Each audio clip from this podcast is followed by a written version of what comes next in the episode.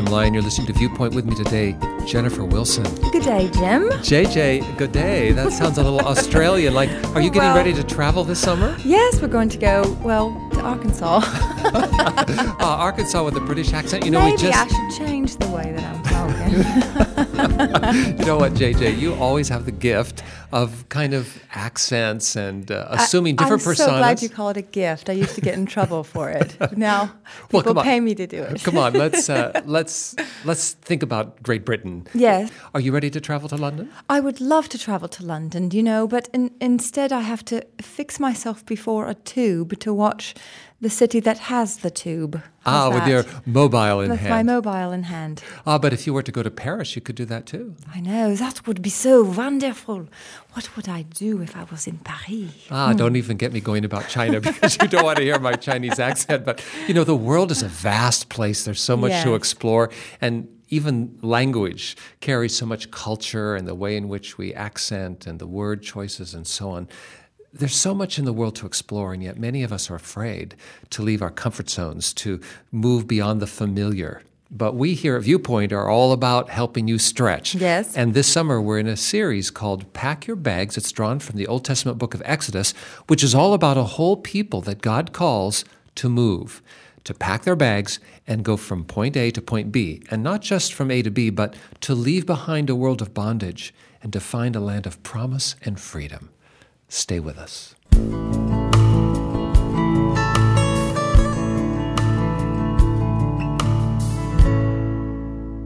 JJ, in the story of Exodus, we have the people of God in the Old Testament age, the Hebrews.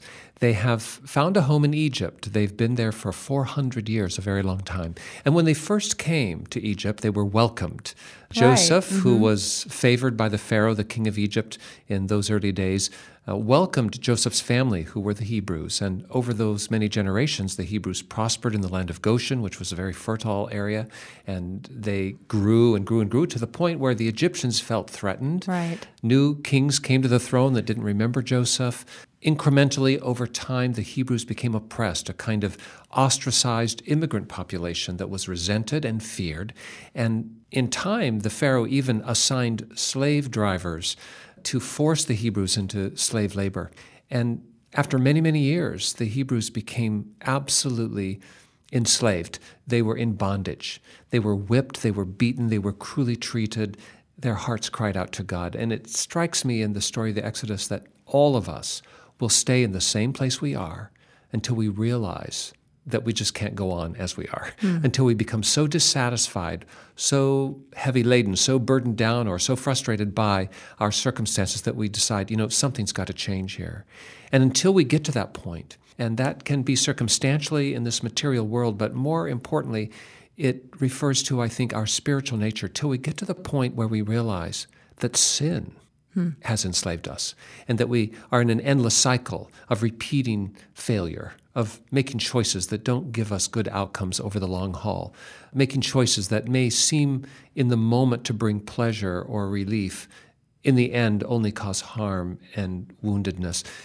It's not until we get there that we can really be delivered by God. And the Hebrews represent that for us. I think that the book of Exodus is real history. It also speaks real truth to all of us, no matter where we are. They came to the point where they just cried out to God, and God heard their prayer. And there's a wonderful passage mm. in the early parts of it, JJ, you know, where God says, I remembered my promise. Yes. He had promised them a better land, and mm-hmm. now they're ready to receive it. He intervenes, he sends a guy named Moses to them, and most people understand the story of Moses leading the Hebrews out of Egypt into freedom. As they are getting ready to go, they are going to take some things with them, though. And today, as we think about the story of the Exodus and how we might all pack our own bags, let's look at a passage that helps remind us that we all are coming from somewhere. We need to remember our legacy, even as we're going forward into something great and good. Exodus chapter 13, verse 19. Do you have that uh, I do. verse? What does it say? Moses took the bones of Joseph with him, for Joseph had made the sons of Israel swear that they would take his bones with them when God led them out of Egypt, as he was sure God would. It's kind of an odd thing to pack, isn't it? um, I've got to get my socks, I've got to get my shoes, I've got to get my sunglasses, and Joseph's bones. And Joseph's bones, okay. Remember, Joseph is their forefather. He is the one who invited them to Egypt in the first place so many centuries ago. Now the whole people group is uprooting. They're going to run away from Egypt. They're going to God's promised land, and they're going to take the bones the physical remains of Joseph who had been buried in Egypt. And why? Because Joseph said, When you leave this country, you take my bones with you. Emphasis on when. When. Not mm-hmm. if, but when. Mm-hmm. Now, this verse you just read out of Exodus is matched with a verse in the New Testament that kind of helps also give us a rationale for why this is so important. This is Hebrews chapter 11, verse 22. It was by faith that Joseph, when he was about to die, said confidently that the people of Israel would leave Egypt. He even commanded them to take his bones with them when they left. and my version says he was so sure of it that he commanded them to carry his bones. He, he was absolutely certain mm-hmm. that God had a promise for his people, the Hebrews, and that they would have a new land that they could call their own. Joseph absolutely believed this, and even though he didn't live to see it, he said on his deathbed, All right, I'm not living to see it, but I know it's going to happen because I trust the promise of God. And so you be sure to take my remains with you because I don't want any piece of me left here behind. I want to be with you in the party, so to speak. And isn't that so funny that the writer of the Hebrews, that's that's the piece that they pick out of everything out of Joseph's life that we know that, that has happened. This is the evidence of his real faith. It's extraordinary, mm. JJ, really, because this Hebrews chapter 11 is famous as a catalog of great men and women of faith over time. And, and their exploits, their achievements, their virtues are all polished off in this list. It talks about Abraham and Noah and the prophets and so on. And here we have Joseph. And if you know this Joseph, he was quite a remarkable guy, had a very eventful life, the scripture tells us he was exceedingly handsome, mm-hmm. and the consequence of that was he faced a lot of temptations that geeky, nerdy guys like me probably don't have to wrestle with. And, you know, his employer, a woman, once throws herself on him, and he just says, No way, I, I'm not violating your marriage vow and the promise you made to your husband or the promises I've made to my God. That's just not the way I roll. I mean, we could identify in Joseph's life this is a sterling characteristic, the way in which he exemplifies a man who manages himself with purity and grace and strength. But no, that's not what's mentioned. Mm-hmm. He actually rises to a position of prominence and is a great organizer and a visionary. He essentially helps store food up so the world is saved from a devastating famine. I mean, think about the lives he saved because of his managerial ability and his vision to understand the season and the times. And yet, that's not what's elevated here. As you've just observed, of all the things in his life that the author of the Hebrews, inspired by the Holy Spirit, pulls out, if we can just name one thing about hmm. Joseph, what is it? It's this when he was going to die, take my bones with you when you leave. And why that? Because it was about his faith. Everything else in his life was defined by his faith in the promise of God. And the promise was Joseph, you and your people, the promise is made to you as it was made to your forefathers and to your descendants. I have a piece of land for you with your name on it, and I will deliver it into your hand. That was the promise that Joseph understood. And so everything else was in the shadows compared to his commitment to that promise. And that's why in the New Testament, Joseph is named as one of the greats because of his faith. He had the confident assurance of something that hmm. was not yet seen. Yeah. There's a name that can silence every fear. There's a love that embraces the heartache, the pain, and the tears. Through my faith and my doubting, I know one thing for sure His word is unfailing, His promise secure. Todo va a estar bien, everything will be alright. Whole world's in His hands, your whole world's in His hands. The darkness and the trials, He's faithful and He is true. The whole world's in His hands. Y todo va a estar bien. Oh, oh, oh. everything will be alright. Oh, oh, oh. Mm, yeah. Uh, Father, you say everything's gonna be alright But my circumstances say I won't last through the night. I need your word to hold me now, need you to pull me through. I need a miracle, a breakthrough. I need you. They say you hold the whole universe in your hand. But my world's falling apart like it is made of sand. Am I small enough to slip through the cracks? Can you take my broken pieces and put them back? Give me faith you believe you are on my side. Open my eyes and see you working in my life. Let the past remind me you never. And tell my soul it is well. Oh. Y todo va a estar bien. Everything will be alright. The whole world's in his hands. Your whole world's in his hands. In the darkness, in the trials. He's faithful and he's true. Your whole world's in his hands. Y todo va a estar bien.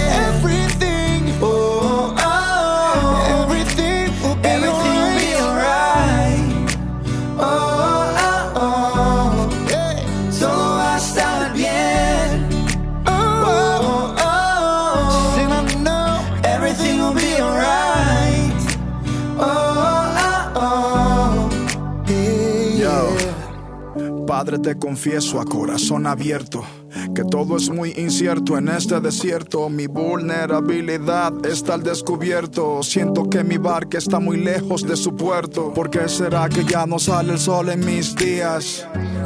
¿Por qué mis noches son tan frías? ¿Por qué será que siento que me falta algo? ¿Por qué este camino gris se siente tan largo? Sé que estás sobrando aunque no te sienta. Sé que estás sobrando aunque no te vea. Sé que voy a salir de esta odisea. Sé que voy a ganar esta pelea. Sé que va a cesar esta marea temporaria. Que en ti yo viviré una vida extraordinaria. Y aunque no pueda entender, me consuela saber que todo, yo sé que todo va a estar bien. Todo va a estar bien. Everything will be alright. The whole world's in his hands. Your whole in the trials, he's faithful and he's true. Your whole world's in his hands. Y todo va a estar bien. Oh, oh, oh.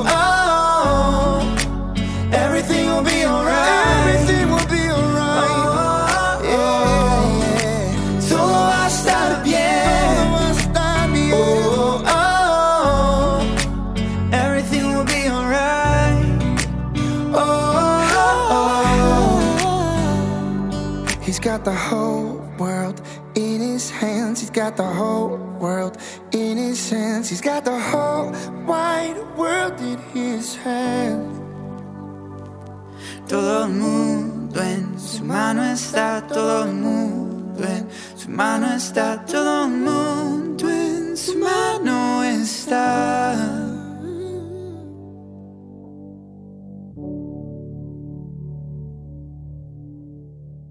All of us are traveling somewhere. I want to travel like Joseph. Hmm. I want to travel with the same kind of lens and understanding that empowered him to overcome many adverse moments and also to achieve great success. But whether he was on a mountaintop or in a valley, Joseph traveled well. Hmm. And it was his faith that defined him. It, it was the faith that was the suitcase in which he carried everything else. And let's think a bit about how that faith actually changed his life or, or defined his life. It seems to me that his faith empowered him to overcome some tall mountains, some difficult obstacles. And I'm not just talking about being falsely accused of rape, for instance, which was part of his narrative, but the way in which he resisted temptations that come from his successes. Okay. Sometimes that's the greatest temptation of all. Yeah. And he succeeded fabulously. This man became second unto Pharaoh in hmm. Egypt. He was the right hand of the king, who was the most powerful person on the planet in his age. And yet he never was overwhelmed by his riches. His hmm. personality, his, his sense of being were not defined by the things he owned or the power he wielded. And that's because he knew there was a greater plan of God that was transcendent, beyond what he could do, beyond what he knew, beyond his power. That sense of God's overriding promise helps all of us manage what we have in our circumstances or our possessions today with humility and deference, no matter what kind of success we've achieved. How about death?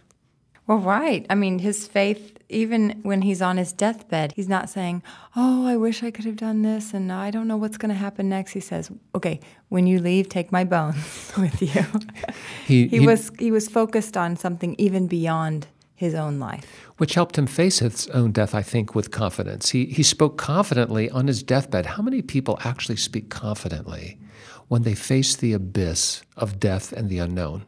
I, I want to. I want to. and we're all going to get there someday. And Joseph had this faith in the promise of God. God has a better place. He has a new day, a new chapter. There are great and wonderful things up ahead. I know that's true for myself, and I know that's true for the people that I love that I'm leaving behind.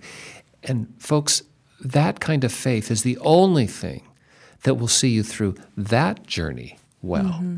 He refused to define his life by everything that he knew and he had experienced. He, he knew that was a part of it, but there was so much more. So much more, and more to experience and to travel for. Mm-hmm.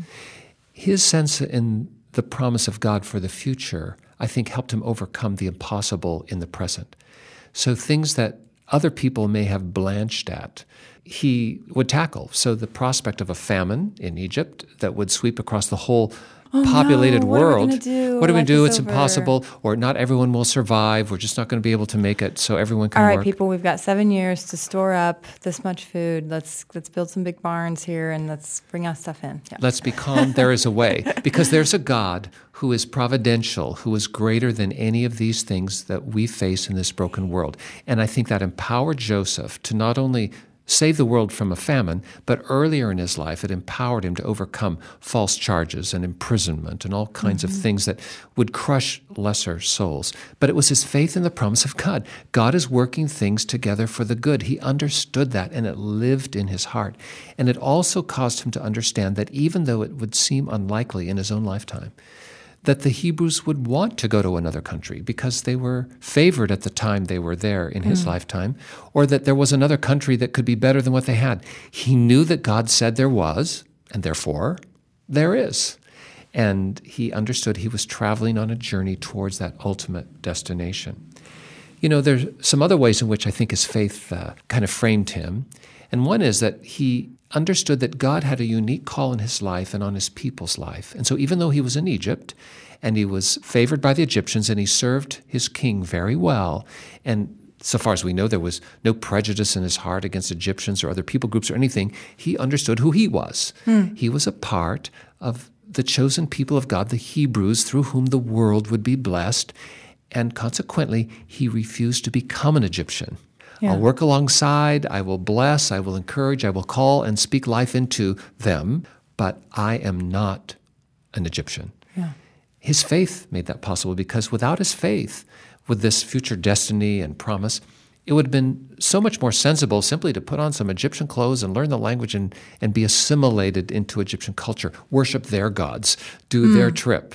Mm. But he would never do that because of his faith.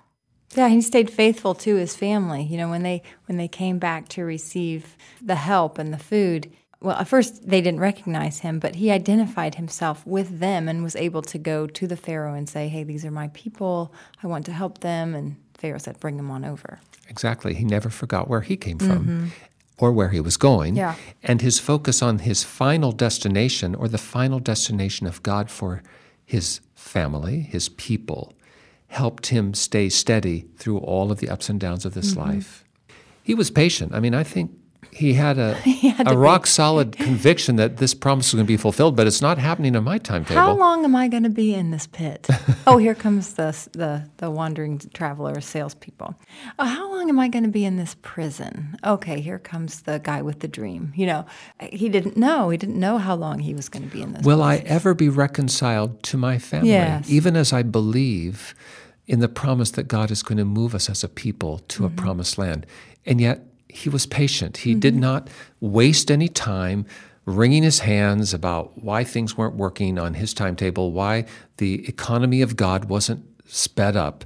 He simply performed to the maximum capacity to do good in every day of his life. And I think that patience, just trusting somehow, some way, God is going to work all this together and make it come out right at the end. That means I can be content working where I am now. So much so that he says, How long will my bones be here in Egypt before they get carried back over to the promised land? and yet he knew they would be. yep. This consequently, of course, encouraged others in their faith walk because he modeled these virtues for others, helping them understand who they were and the work of God in their lives and the promise of God for a good outcome and so on. And it allowed him to be gracious and forgiving, mm-hmm. you know, because when I can trust God to, to work it out, that allows me to let go of my need to cast judgment or to condemn anybody or to exact justice to satisfy my own craving for some kind of retribution, I can let that go so much more easily when I think, you know, God is at work here. A beautiful moment with his brothers when they're fearing him after their father has died and says, Oh, Joseph's going to get us now because we were so mean to him. And he says, no, don't you see? God was doing this greater work. And He modeled for them this idea of God's unfolding plan and promise is always to bring healing and restoration and, and fulfillment to what He's promised. And that, of course, allowed Joseph to bear a lot of good fruit in his life. And that faith in the promise of God allowed him to be focused on others. I mean, if you look at his life, he's always helping somebody. Mm-hmm. Even though he has been sold into slavery, he is helping Potiphar, the man who purchased him. Mm-hmm. And he's helping Potiphar's cause advance. When he's in the prison, he's helping the other prisoners make sense of their own tangled lives and giving them a way forward when he's thrown into the royal house of Egypt, he helps the Pharaoh mm-hmm. uh, and helps the Pharaoh succeed. When he sees people in need, he helps develop a plan where they can find food. And when his own brothers, who wronged him so desperately at the start of his story, show up desperately in need, he forgives them and helps them too. And on his deathbed, as he is dying, and again, this is a dramatic moment for anyone when, when you understand that your, your very basic being is being evacuated out of the temple of your body. I mean, this transition is the ultimate journey. What's he talking about? He says, according to the record in Genesis, he speaks to his family and says, God will surely deliver you. You guys be encouraged because mm-hmm. there's a promise waiting for you too. The same promise that has sustained me in life is your promise too. He's focused on others and helping them find their way into the promise of God. He is focused on God, and that faith in God's promise allows him to trump all of the other devil's mischief in his life. I mean, it's an amazing story, JJ. And as we think about packing our own bags, we have to remember that Joseph is a part of our legacy too. And as I'm traveling through life, I need to pack his bones, as it were, hmm. with me so that I can remember his faith and be like that. There are many other great figures of history that bear witness to the goodness of God. Never forget that legacy as you travel through. As you're going forward, know that others have been down this road too, and they've also come to great outcomes. By the same token, I must always remember where I'm going. Hmm. And as I'm packing my bags, I have to remember Joseph pointed the way that God has a promise for me and He has a promise for you. The scripture tells us that God has plans for each of us, and those plans are for life, for a future, and a hope. And the promise of God for us to be free from sin, the promise of God for each of us to find our way into a heaven that is so fantastic that no one has ever been able even to imagine or conceive what God has prepared for us. Mm. That the promise of God to take our burdens and lift them off and carry them for us. That the promise of God to breathe new life into us to cause us to even be born again with a fresh new page upon which to write. I mean, all of these are promises for us. And as we go through life, we must never forget God is walking ahead to fulfill His promise. And when we are desperate, when we realize that we're enslaved, that we're in a predicament from which there is no human escape, when that moment comes, know that just like for the Hebrews, we cry out to God and He will remember His promises to us and He will act. Wherever you are in the world today, whatever your journey, whatever your predicament, whatever your hope or lack thereof, just take a moment and pray with us. Cry out to God with us and know that He hears and that He never turns away from a humble soul that seeks His help. Our Father, we're so thankful today for the story of the Exodus, for the faithfulness of Moses and his people in the taking of Joseph's bones with them as they moved out of Egypt to the promised land. We're thankful for Joseph's testimony and how he knew, even when his life was passing from this world to the next, that you were active and at work and that you were sure and certain to do what you have said you will do. We thank you, Lord, for your good promises for us that you know every one of us by name and that it is your destiny, it is your purpose, it is your plan, that we ourselves find life and life abundantly, and that your plans for us are good and for us to be free. And we're thankful for Jesus Christ the Lord, who is a part of your great unfolding plan to redeem us and to renew us and to reclaim us. It is in Jesus' name that we pray, Lord, and we cry out knowing that we are not able to save ourselves, and we cannot order all the things in this world to good outcomes, but we can trust you and obey you, that we can do much for the good now, and that you can do more with us as we are humbly waiting for you to deliver. Lord, receive us, forgive us our sin, make us new. For Jesus' sake, we pray. Amen. Now, if you'd like to know more about how you can travel with God, how you can pack your bags and move forward into a better and brighter future, give us a call. Just dial this number 1 800 757 VIEW. That's 1 800 757 8439 24 hours a day, seven days a week. We're always by the phone, a live voice, ready, willing, anxious to speak with you. You can also find us on the internet at cbhviewpoint.org. You can read there about the Viewpoint Ministry, but you can also send us an email, ask us a question, share your story, and we will reply. Or at the last, just write me a letter. Address it to Jim Lyon, Viewpoint, Post Office Box 2420, Anderson, Indiana 46018, USA. But by whatever method you choose, please let us hear from you this week. JJ, wherever you go in life, I know you'll be able to design an accent to carry you forward. Well, I'll see what I can do. Thanks for being with us today on Viewpoint. We're so thankful that all of you joined us as well, and we hope you'll tune in again next week as we continue to journey in the Exodus as we pack our bags for heaven's sake. For all of us at the Viewpoint team, this is Jim Lyon. God bless. Stay tuned.